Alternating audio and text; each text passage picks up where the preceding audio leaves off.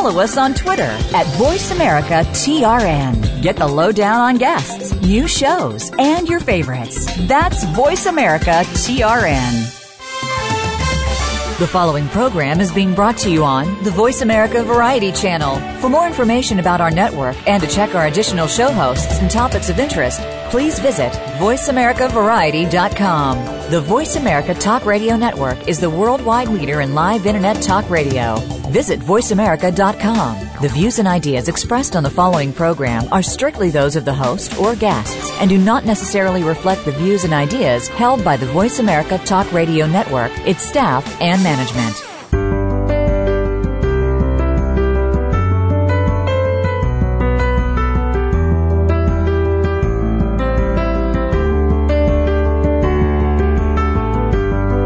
Did you know that relaxation is all in your mind? That's right. By applying various techniques of mindfulness, you can practice relaxation anywhere and anytime, whether it's at home, work, or at play. Welcome to Come Back to Your Senses Radio with host Leah Brenda Smith. Our program is all about recovering your common sense. Now, here's health and wellness specialist Leah Brenda Smith. Hello, I am your host, Leah Brenda Smith, and welcome to Come Back to Your Senses Radio on Voice America Variety and simultaneously being broadcast out to the folks at Project Freedom Radio Network. So thanks for tuning in today. If you're looking for me on the net, you can find me at leahbrendasmith.com or on Facebook at uh, Leah Brenda Smith or the radio page Come Back to Your Senses Radio. So we have a big topic uh, today, balancing your relationship with sugar, or as you could say, how to crush the sugar rush. And uh, I'm certainly uh, one of uh, millions of people that have gone through struggles with balancing the relationship with sugar and the effects that that has on the body. I was diagnosed with hypoglycemia as a, a teenager I went through cycles in my earlier life of uh, using coffee and cigarettes as my breakfast of champions. Uh, the fuel that was not very good fuel, obviously, and then also sugar cravings, which most of us are familiar with. Uh, it really came to light for me um, a couple of years ago. I joined in with Skip Blackie at Unlimited Potentials. Um, he often does a fast the first um, a cleanse, not a fast, the first uh, week of the year. And uh, I noticed that uh, after eliminating sugar, that um, I noticed the cravings and the headaches and the effects that it was having on me. It was quite startling for me, actually, to realize um, what that experience was. That it was the withdrawal from the sugar. So I am uh, very uh, compassionate about the issues that we're going to talk about today, and certainly have had uh, um, incidences of diabetes runs in my family as well. So it's something that I've really grown up with also, understanding this relationship with sugar. And as well, what I've found is that people really need to understand things before, it seems before they really make changes that are comprehensive and sustainable. And so I'm going to start at the beginning with some history, and I'm going to, on purpose, repeat some of the information throughout the program from a few different perspectives, just because for some of us it's going to be the first time that we're really becoming aware of the effects this way. And uh, it's good to hear it more than one time. It helps it to get it grounded and uh, be comprehensive in a way that you can work with it. So Let's start here with a bit of history from Joshua Rosenthal, who's the founder and director of the Institute for Integrative Nutrition. And he's the author of a book, Integrative Nutrition Feed Your Hunger for Health and Happiness. And Here's some information about it all. The United States is the largest consumer of sweeteners and one of the largest global sugar importers. And this started in 1689 when the first sugar refinery was built in New York City. And colonists soon began to sweeten their breakfast porridge with refined sugar. Then within 10 years, individual consumption had reached four pounds a year. So the average American now consumes more than a hundred pounds of sugar and sweeteners in one year. Just look at this in contrast to the amount of broccoli. The average amount of broccoli that people consume is eight pounds. Now, the USDA, which is the United States Department of Agriculture, they recommend that we consume no more than the equivalent of 10 teaspoons of sugar per day. Yet most Americans consume on average 30 teaspoons daily and some people even much more than that, which is more than three times the recommended daily value. But we all know human beings love sweet things. And even before we started refining sugar, we sought out foods with sweet tastes. Sugar is a simple carbohydrate that occurs naturally in food, such as grains, beans, vegetables, and fruit. But when unprocessed, sugar contains a variety of vitamins, minerals, and proteins. When brown sugar or other whole grains are cooked, chewed, and digested, then the natural carbohydrates can break down uniformly into separate glucose molecules. Then these molecules enter the bloodstream where they are burnt smoothly and evenly. Good fuel, allowing your body to absorb the good nutrients. So refined table sugar, which is also called sucrose, is very different. It's extracted from either sugar cane or beets, and it lacks vitamins and minerals and fiber. And therefore it requires extra effort from the body to digest. And what happens is the body needs to deplete its own stores of minerals and enzymes in order to absorb sucrose properly. So instead of providing the body with nutrition, it actually rec- it creates nutritional deficiencies. And it enters swiftly into the bloodstream and wreaks havoc on the blood sugar level. So first it pushes it sky high, causing excitability, nervous tension, and hyperactivity. And then it drops the levels to an extremely low level, causing fatigue, depression, weariness, and exhaustion. So many health conscious people are aware that their blood sugar levels fluctuate wildly on a sugar induced high. And the flip side is the emotional roller coaster ride that accompanies this high. We feel happy, and energetic for a while. But then suddenly mm, and unexplainably, we find ourselves arguing with a friend or a lover or coworker. Sugar really qualifies as an addictive substance for two reasons. First, even eating a small amount creates a desire for more. And secondly, quitting causes withdrawal symptoms such as headaches, mood swings, cravings, and fatigue, which is what I was saying I experienced when I went on that fast with the um, Unlimited Potentials folks. So today sugar's found in many of the usual places where you'd expect it, like cakes and cookies and candy.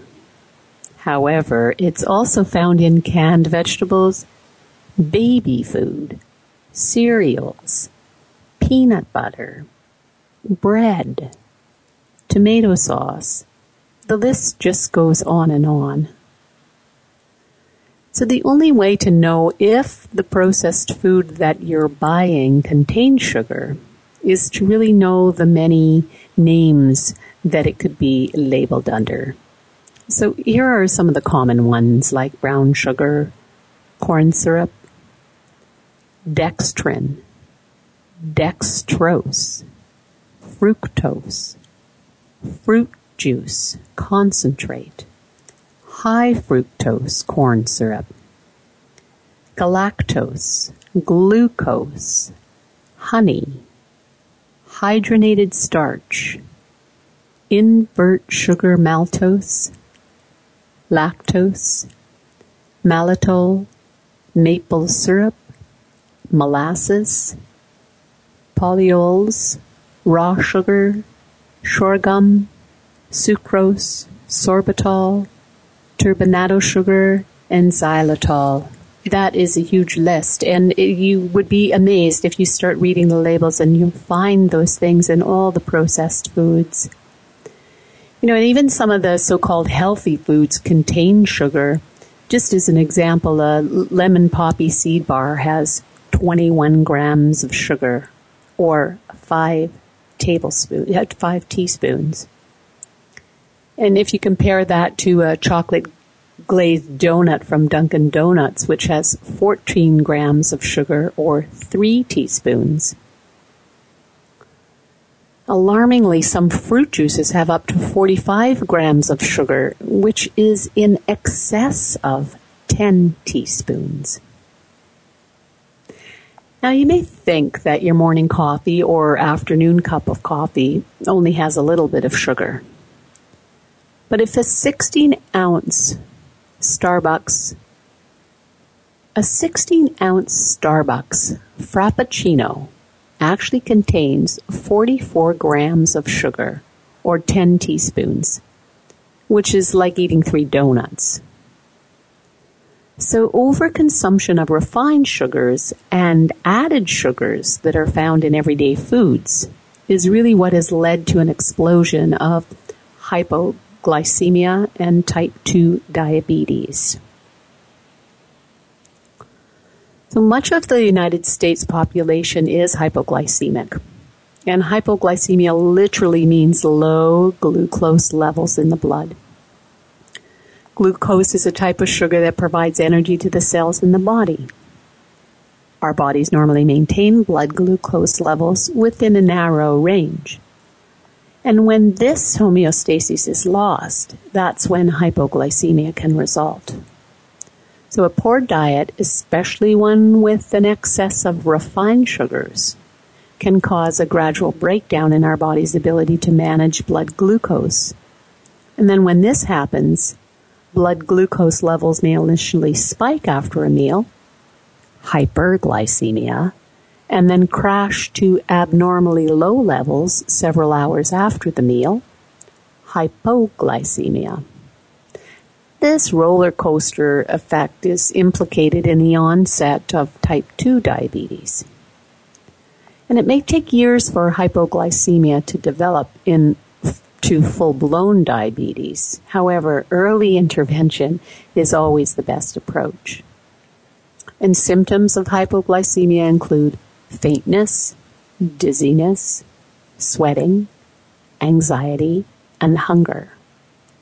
So if you think that you may be experiencing those symptoms, you definitely want to reduce the amount of refined sugar that's in your diet about two, 25.8 million children and adults in the United States, which is about 8.3 of the total population, have diabetes.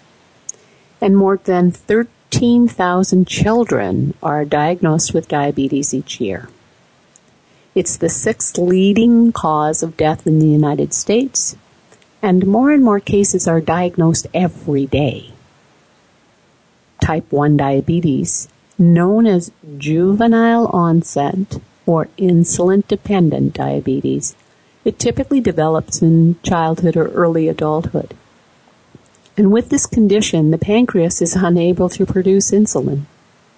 When a person without diabetes eats something that creates glucose in the blood, the pancreas produces insulin in order to maintain blood sugar balance and insulin acts as the gateway, allowing the proper amount of glucose into the body's cells to be utilized as fuel. People with type 1 diabetes must rely on daily injections of insulin to keep their blood sugar levels from getting too high. And type 2 diabetes usually develops much later in life, although recently it's on the rise amongst children and adolescents. It used to be referred to as an adult onset diabetes until the rates of children diagnosed had skyrocketed. And with this type 2 diabetes, the pancreas is still capable of producing insulin, but the cells in the body are less responsive to it. So one of the alarming statistics in medicine right now is the rate at which Americans are diagnosed with this type of diabetes, which is far more prevalent than type 1. And really, the information is especially heartbreaking if you like because we know that reducing processed sugar and eating a healthy, balanced diet can prevent the condition and other symptoms and illnesses that are related to excessive consumption of processed sugar. The maintenance of blood sugar is controlled by the hormonal system, and it's interconnected with many other vital body control systems, including the reproductive system, adrenal glands, thyroid, and pineal glands as well. And the breakdown of blood sugar regulation can lead to the breakdown of other symptoms until, you know, the body is just way out of balance. So, I always like to say here's the good news. Sugar isn't really what the problem is. The problem is the relentless addictive cycle that we've created by either eating processed sugar, you know, feeling the rush, crashing, and then taking in more sugar, which begins the cycle all over again. But if we are on a healthy, balanced diet, nourishing ourselves with milder forms of sweet vegetables, then we don't need a big sugar hit from a candy bar or a soda to boost our energy level you know, increasingly more and more people are understanding the need to find alternatives for sugar and creating de- a demand that has led to the creation of artificial sweeteners like saccharin, which is Sweet'N Low, aspartame found in Equal and NutraSweet. But although these products have been linked to serious health problems such as cancer, public demand for sugar alternatives continues to increase manufacturers continue to explore other options. And sucralose was the, the more recent uh, one to hit the market under the brand name of Splenda. It's become the nation's number one selling artificial sweetener in a very short period of time. It claims to be the perfect sugar substitute, as sweet as sugar with no calories, no surge in insulin, and no side effects or long-term health damage. But some health advocates say that it's no better than the others. Chemical sugar is chemical sugar. But from a holistic point of view, it makes more sense to go with naturally occurring sweeteners rather than artificial products. However, you know, switching, switching is hard sometimes. And switching even just from brown sugar or uh, switching from white to brown sugar or coarse turbinado sugar is also not the answer because these alternatives contain 96% sucralose, which is at best a slight improvement of the 99.9 sucrose content in refined white sugar. So here's a list of some of the natural sugar alternatives, which all taste different and are made with very different ingredients. So you might want to experiment to find the one that you prefer.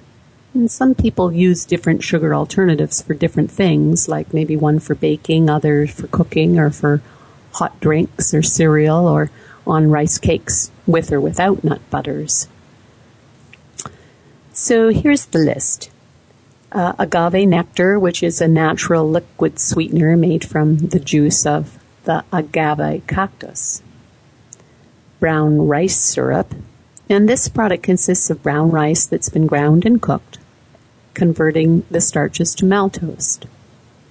Date sugar, which consists of finely ground dehydrated dates, and it utilizes the fruit's vitamins, minerals, and fiber.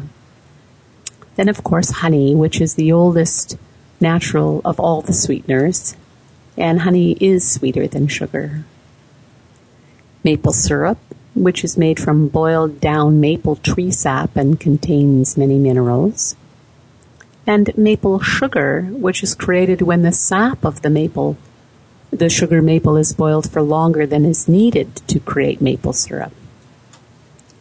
Organic molasses is probably the most nutritious sweetener. It's derived from sugar cane or sugar beet and it's made by a process of clarifying and blending the extracted juices.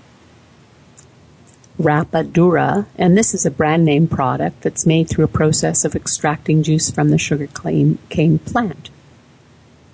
Stevia, which is a native South Americans have used this leafy herb for centuries, and the extract from stevia is 100 to 300 times sweeter than white sugar. Easy, easy does it. And then sucanat, which is short for sugar cane natural, and this brand name produces this uh, consists of evaporated organic cane juice. And the last one here is vegetable glycerin. It's a colorless, odorless liquid with a very sweet taste and the consistency of thick syrup. And it's derived from coconut and palm oils. So those are some of the um, more natural alternatives to the refined sugars that are uh, in table sugar and also in so many of the packaged products. You would be surprised if you start to read that how many grams of sugar are in the things you're eating. You know, Albert Einstein says insanity is doing the same thing over and over and over again expecting different results.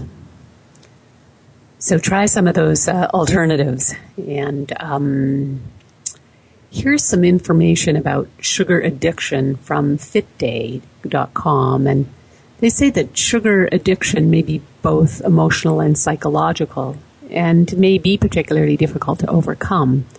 But there are some ways that you can curb your addiction. Really, if we understand why and how sugar is dangerous, then it can give us the impetus to look for solutions to reduce the amount of sugar in our diet.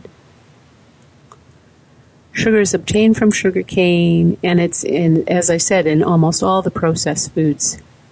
Not just the sweet ones, so even things like pizza, french fries, pasta, and uh, naturally, of course, with sweets and sodas.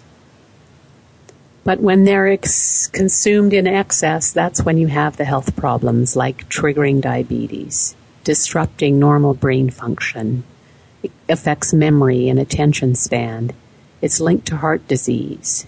It can cause high blood pressure and hypertension. It's believed to be amongst the causes of irritable bowel syndrome.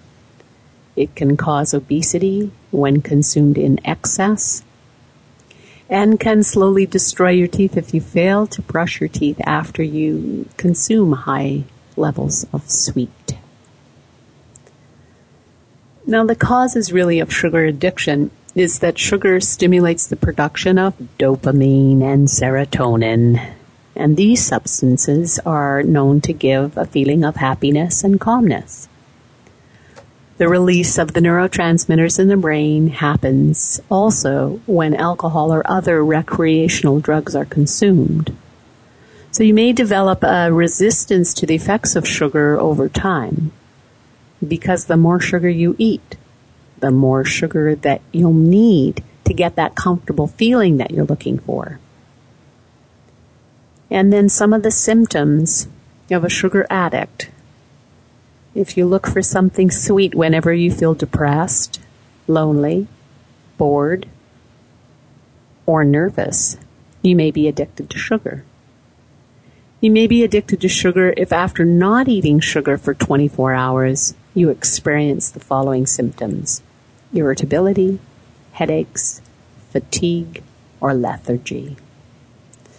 So how can we really curb that addiction to sugar? Many people would say, like overcoming all addictions, it requires a strong will, a single-mindedness of focus, patience, and compassion. See, here's some suggestions of ways that you can work with this sugar addiction and really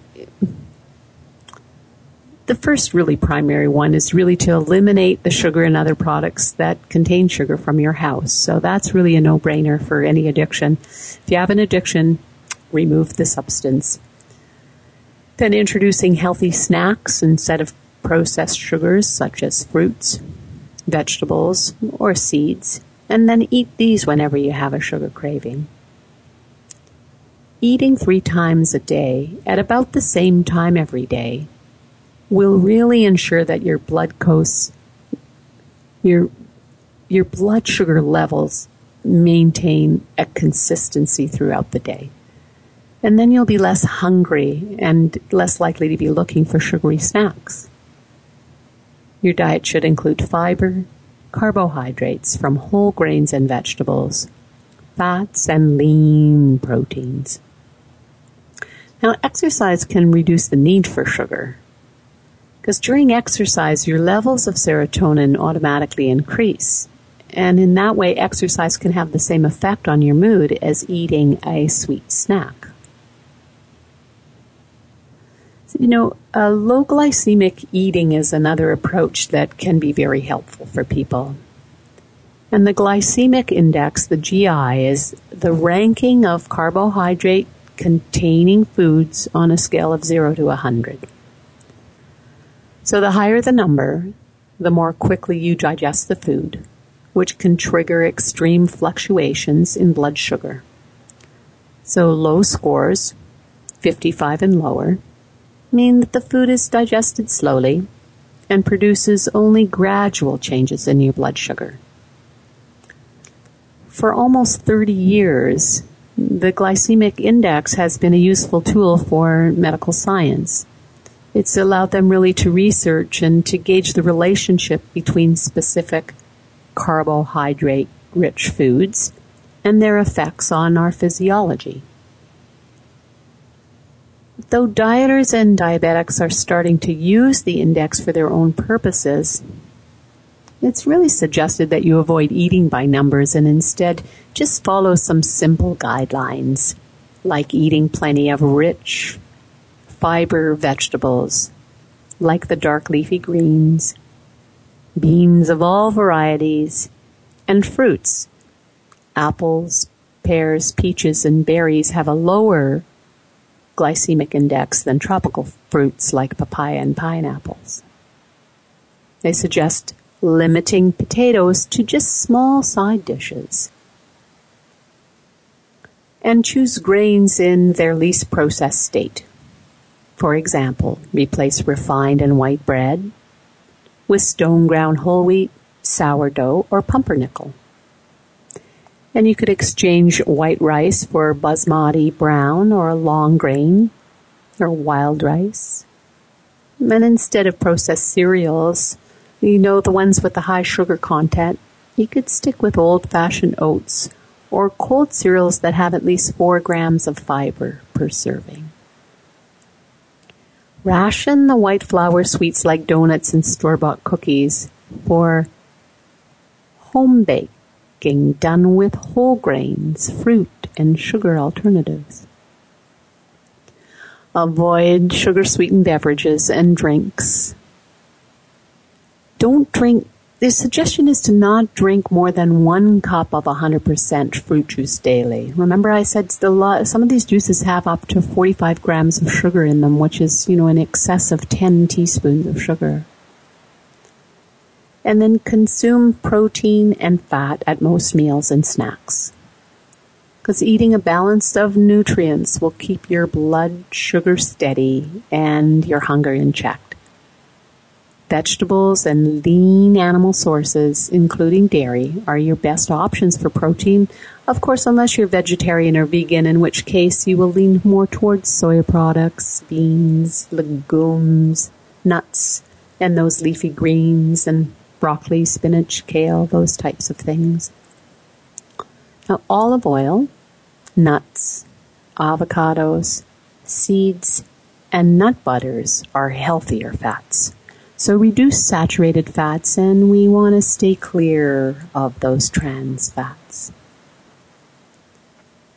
So here's a, a, case study actually from Rosenthal that wrote the Integrative Nutrition book and it's an example of how struggling, it's an example of one woman struggling with sugar and a healthy alternative knew many uh, years ago a successful female dentist came to him for help with her sugar cravings, and she confessed that all day long she told her clients to avoid sugar. But every afternoon she would sneak into her back office and secretly binge on sweets, particularly candy bars. She was a sincere, intelligent woman who knew that consuming large amounts of sugar destroys your teeth, but she was helpless when it came to her own cravings. She was puzzled. She felt helpless. And not for a lack of understanding or discipline, but because willpower is not always enough when it comes to food dependencies, especially those involving sugar. She said that she felt like a hypocrite. But Rosenthal told her that she wasn't a hypocrite. He said that humans naturally crave sweet flavors and suggested that she get some milder sweet foods in her diet on a more regular basis to avoid the afternoon binges. He explained the distinction between simple and complex carbohydrates and advised her to reduce processed foods, except for the pasta which she loved, and to have that more al dente rather than um, boiling it so it's very soft because when you boil it to that point, it brings out the sugar in it more. And then also to increase greens and vegetables. And he knew that this wouldn't be enough to overcome her intense sugar cravings. So he asked her to introduce two new products, rice cakes and rice syrup. And really with the rice cakes, you want to watch on the labels for that because some of them are just processed and have all of the uh, things that you're wanting to stay away from. So read on the labels for the natural rice cakes. And rice syrup, which is a, a sweet syrup made from rice that contains many complex as well as simple sugars. And the reason he suggested this is because it has a milder impact on the body than standard sugar, candy bars, donuts, and other processed sweet foods. Rice syrup is delicious on rice cakes and the rice cakes are made of puffed brown rice. You can also get ones made of buckwheat and other quinoa and other things as well. And they're very rich in complex carbohydrates. So he told her to buy a big supply of rice cakes and rice syrup and put them in her back office. So when she was craving something sweet, she would have something that was a, a healthy alternative. And after two months, her sugar cravings had diminished remarkably. And months later, she was urging her own clients with sugar addictions to switch to rice products as a substitute for highly processed foods and sweets. You know, Michio Kushi uh, wrote One Peaceful World, and here's a nice quote here that peace begins in kitchens and pantries, gardens and backyards, where our food is grown and prepared the energies of nature and the infinite universe are absorbed through the food we eat and then are transmitted into our thoughts and into our actions. And Rosenthal breaks down the facts about how the body responds to simple and complex carbohydrates. You know, a sugar craving is simply the body asking for energy. And when sugar is digested, it becomes glucose which is the fuel for the body's cells. So when you eat sugar, it enters the bloodstream and is converted into glucose at different rates, depending on the type of sugar you eat. So all carbohydrates contain sugar. But depending on their chemical structure, whether they're simple or complex, they're processed very differently. The simple carbohydrates are the ones that are highly processed that we want to stay away from. Those uh, refined sugars. They have very few vitamins and minerals. Processed foods have short chains of sugar, which enter the bloodstream almost instantaneously after they're ingested. And this causes a rapid rise in glucose levels in the body, which you experience as the sugar rush, followed by the crash. The body sees the high level of sugar as an emergency state and works hard to burn it up as quickly as possible. Then the blood sugar drops immediately. So other natural foods like fruit can chain naturally occurring simple sugars. Fruit's also high in fiber, which helps to slow digestion and limiting the amount of sugar that flows into the cell. So carbohydrates that appear in nature in whole foods like vegetables and whole grains, these are the complex ones. And complex carbohydrates are composed of long chains of sugar and these long chains are bound within the food's fiber. So the body processes the sugar by breaking down the chains and releasing fiber into the bloodstream. This process is relatively slow. Therefore, the sugars are absorbed into the bloodstream at a state, a steady rate over many hours, providing long lasting nourishment to the cells and energy in the body when you eat the whole grain, complex carbohydrates for breakfast, then you have energy throughout the morning and then experience the natural mild dip around noon, just in time for lunch. And when you eat processed sweets and candy or white bread, all these simple carbohydrates, then the bloodstream suddenly flooded with sugar, providing the quick burst. And then the drop afterwards when you're hungry again. Now your body wants to maintain a balanced blood sugar level, so it tells you to eat something to bring your blood sugar back up. Unfortunately, most people go for more sugar. And this is uh, the vicious cycle of the up and down, the sugar rush, the sugar rush, and then the drop. Now it's natural for blood sugar to drop at around 3 p.m a few hours after lunch. And that would be the time when most people are looking for sugar or caffeine to give them a boost for the afternoon. But there are many other healthy alternatives, healthy snacks that won't make your blood sugar rise like that. A little bit of fruit, vegetables, nuts, things like this.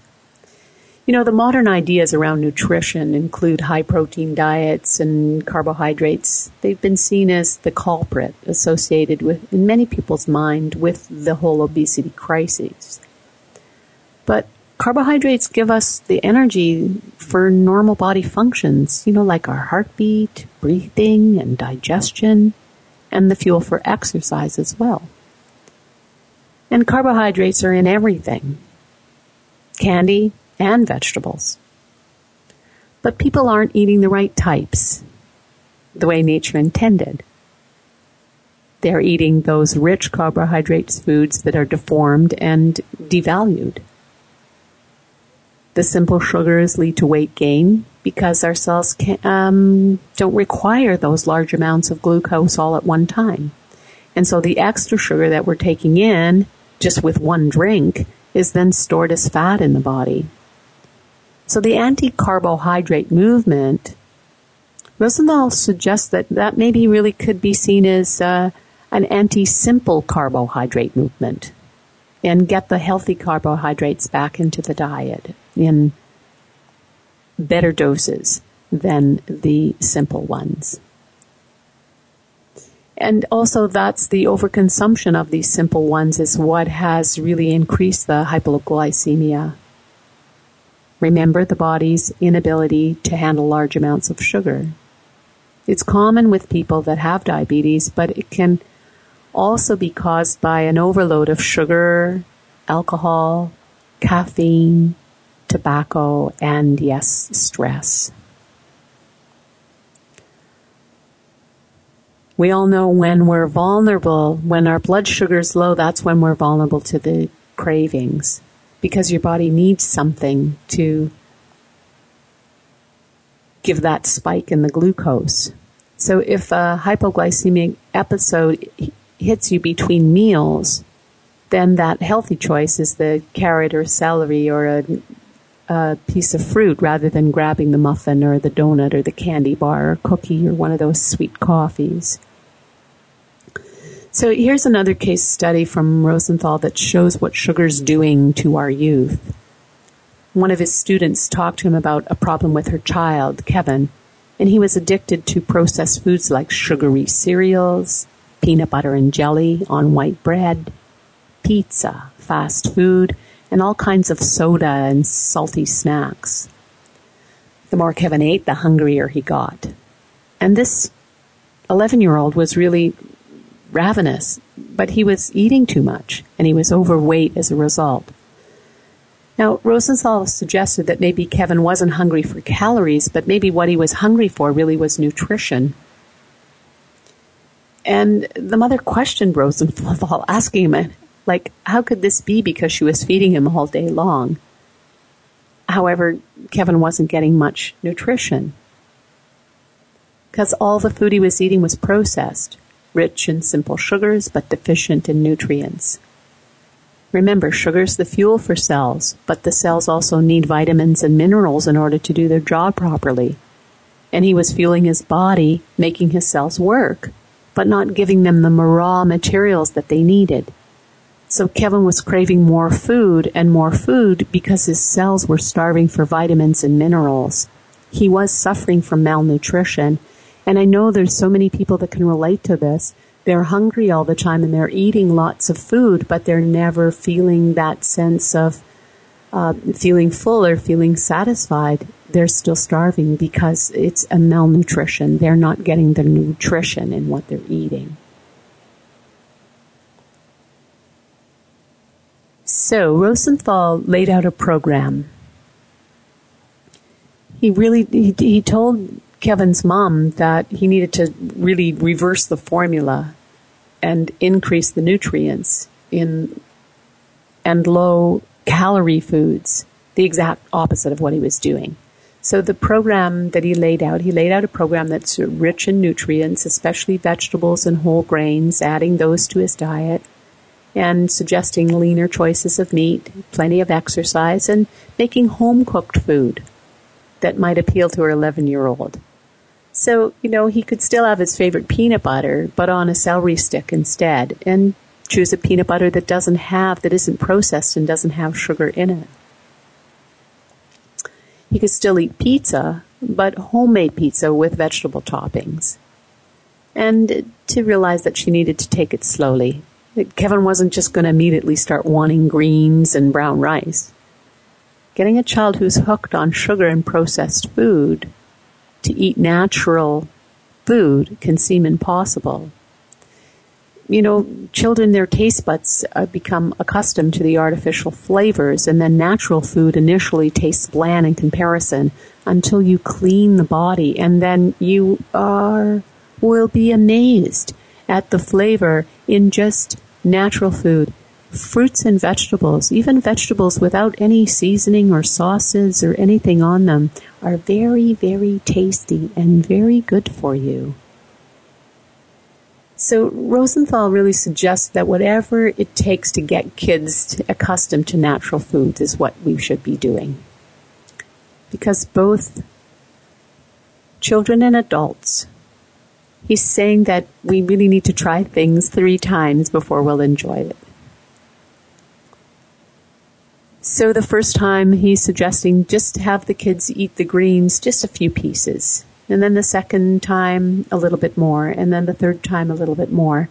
And then after that, Kevin himself was helping himself to the greens. And six months later, he had lost 30 pounds. So lots of people, like a lot of people, Kevin was suffering. He was stuffing himself with sugary food and becoming sick and overweight. He kept eating because his body was continually craving nutrients, not simply food mass. The body's smart. You know, it tells you when you're not feeding it properly. If you feed it fats, oils, and sugars, it's going to send you messages that it needs more food. It needs protein.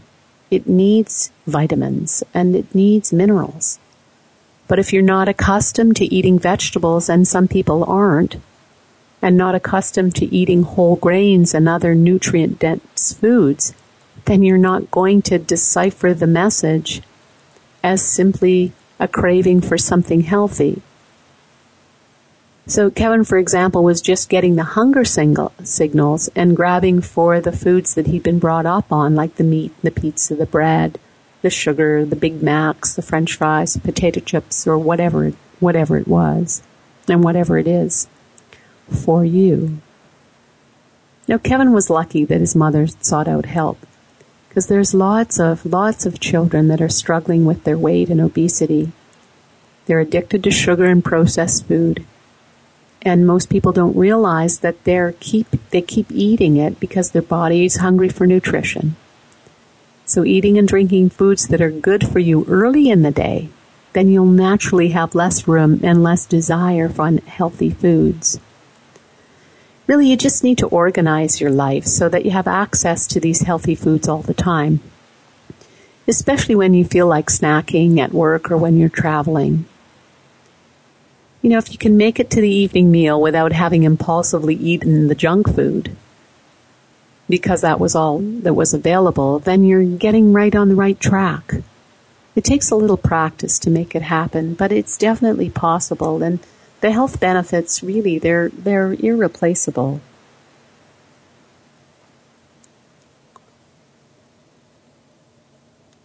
So, um, quality makes a big difference. If you decide to have an extreme sweet food, choose the best quality you can buy. And realize that you'll likely be satisfied with a much smaller portion then if you're eating the high quality food eat the food consciously, chewing it slowly and thoroughly. You know, take chocolate as an example. Many of us crave chocolate and end up inhaling too much of really low quality chocolate that's just filled with chemicals. But it's a very different experience when you slowly indulge in a small piece of organic dark chocolate. You know, chewing it thoroughly, taking small bites. So if you're a chocoholic, Check out the chocolate section of your health food store and you'll find many brands of organic chocolate with many wonderful flavors. You know, almost everybody craves sweets. So instead of depending on processed sugar, you can add more natural sweet flavors to your daily diet, and that will dramatically reduce your sweet cravings. Certain vegetables have a deep sweet flavor when cooked, like corn and carrots, onions, beets, squash, sweet potatoes and yams. And then some of the lesser known vegetables that are semi-sweet are turnips and parsnips and rutabagas. There's also another group of vegetables that don't taste sweet, but they have an effect on the body similar to that of sweet vegetables. And these include red radishes, daikon radishes, green cabbage, red cabbage, and burdock. These vegetables are also good because they soothe the internal organs of the body and energize the mind. We could all use that. And because many of these vegetables are root vegetables, they're energetically grounded, helping you to balance out that spacey feeling that people often experience after eating other types of unhealthy sweets. So there's lots of delicious ways to incorporate these sweet vegetables into your diet, including raw carrots, baking sweet potato fries, roasting squash, making soup, or boiling beets to put on top of a salad or just to enjoy as a small portion of a side dish.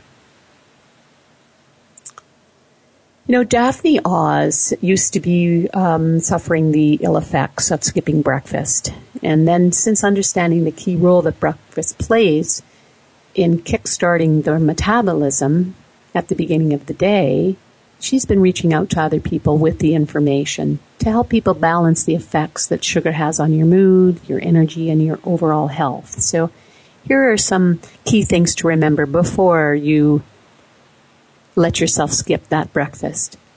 When you don't have time to prepare a hearty meal to sit down and enjoy, then it's important to at least have a handful of nuts, some yogurt, or a piece of fruit, even if it means breakfast on the go. The word breakfast is breaking the fast from going all night without food. The fast that lasts from dinner or your evening snack until breakfast. And on purpose, this causes your metabolism to go into hibernation and slow down.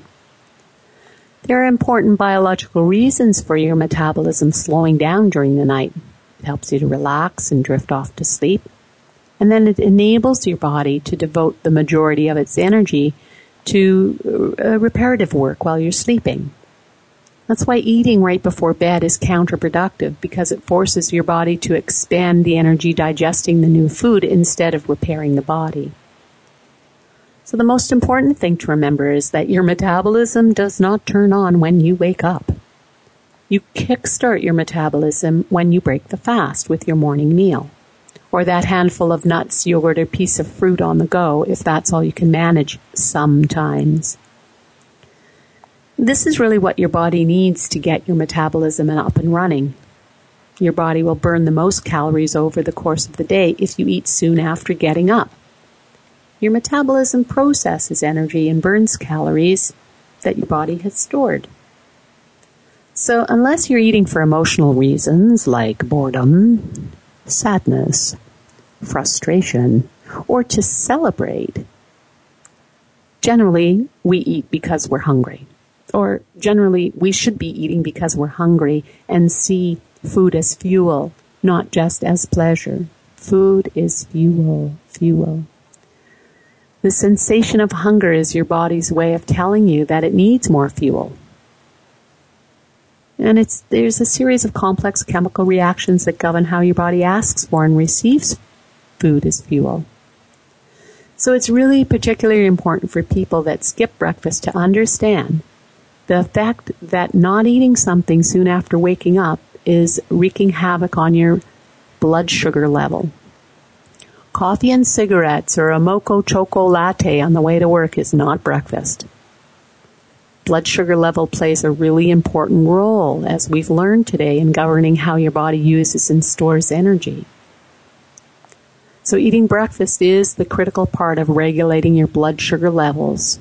It's the first chance your body has to replenish the energy stores that have been depleted overnight to help fuel its reparative work. So, since whatever you eat for breakfast is going to dictate how stabilized your blood sugar is for the rest of the day, you want to make sure to have something with fiber and protein, as well as some complex carbohydrates. You know, some people skip breakfast thinking that, you know, they want to lose weight, so if they skip a meal, they're going to lose weight, and I'm, I would it would please me to no end if the information I shared with you today has helped you to understand that that is just not the case. Slow, steady fuel, healthy foods, complex carbohydrates burning slowly throughout the day is the way to balance your blood sugar level and also the way to keep your body lean and healthy. So here's a few examples of a way to get the mix of the fibers and the proteins and the complex carbohydrates. Simple things, a scrambled egg on a whole grain toast, a thin spread of almond butter on whole grain toast, yogurt with muesli, steel cut oat porridge with walnuts and a bit of fruit. You know, each of these combinations offers you the fiber and the protein to stay full, as well as complex carbohydrates that will provide that slow release sugar to your bloodstream. You'll end the sugar spikes and eventually sugar lows. And chances are if you've deprived yourself of a morning meal, then you'll be looking for a snack come mid-morning. So make sure for those days when you really just can't spare the time for a homemade breakfast, find ways to have the following items at work. Whole grain toast, not the same as whole wheat, right? You want to see those tiny grains and kernels in the bread because you're looking for the fiber almond butter. You can put flax seeds in if you want for more fiber and omega fats. Cereal is a great staple. Opt for the high fiber cereals made from whole grains and stay really with low, low sugar as possible. Plain yogurt. The protein is good, and on occasion you could even sweeten it with some of those, um, with some fruit. Simple sugar, just for an occasional treat. Cottage cheese, high in protein. You can add a little bit of fruit to that as well. Carrots and celery sticks. It may not sound exciting, but they hit the spot when you're craving something crunchy. You can spice them up with dressing. Just avoid the processed ones and or you could use nut butters or make a dip out of yogurt. And then nuts, which are rich in omega fats and proteins that can travel anywhere. Soya crisps. Sometimes you just need a good chip. And rather than loading up on calories and you can have these that are incredibly flavorful. They're made with soya and they have gluten-free varieties. So these are really great suggestions for uh, morning snacks, afternoon snacks, evening snacks, or also when you uh, don't have the time to sit and have a fuller breakfast. And then just want to leave you with this last thought from Lima Ohsawa. She says that no foods are forbidden except when your body tells you. So if you're eating stuff and it's making you feel bad, your body's trying to tell you that it's not good for you, that your body doesn't like it. I hope you found some great tips today to help you increase your health and to balance your relationship with sugar and to crush that sugar rush. Thanks for tuning in to Come Back to Your Senses Radio. I am your ever grateful host, Leah Brenda Smith. And until next time, I encourage you to relax and enjoy life. We hope you've enjoyed our program today and perhaps have found some new techniques that you can apply to your daily life. Thank you for tuning in to Come Back to Your Senses Radio. Please join Leah Brenda Smith again next Thursday at 1 p.m. Pacific Time, 4 p.m. Eastern Time on the Voice America Variety Channel. We'll see you next week.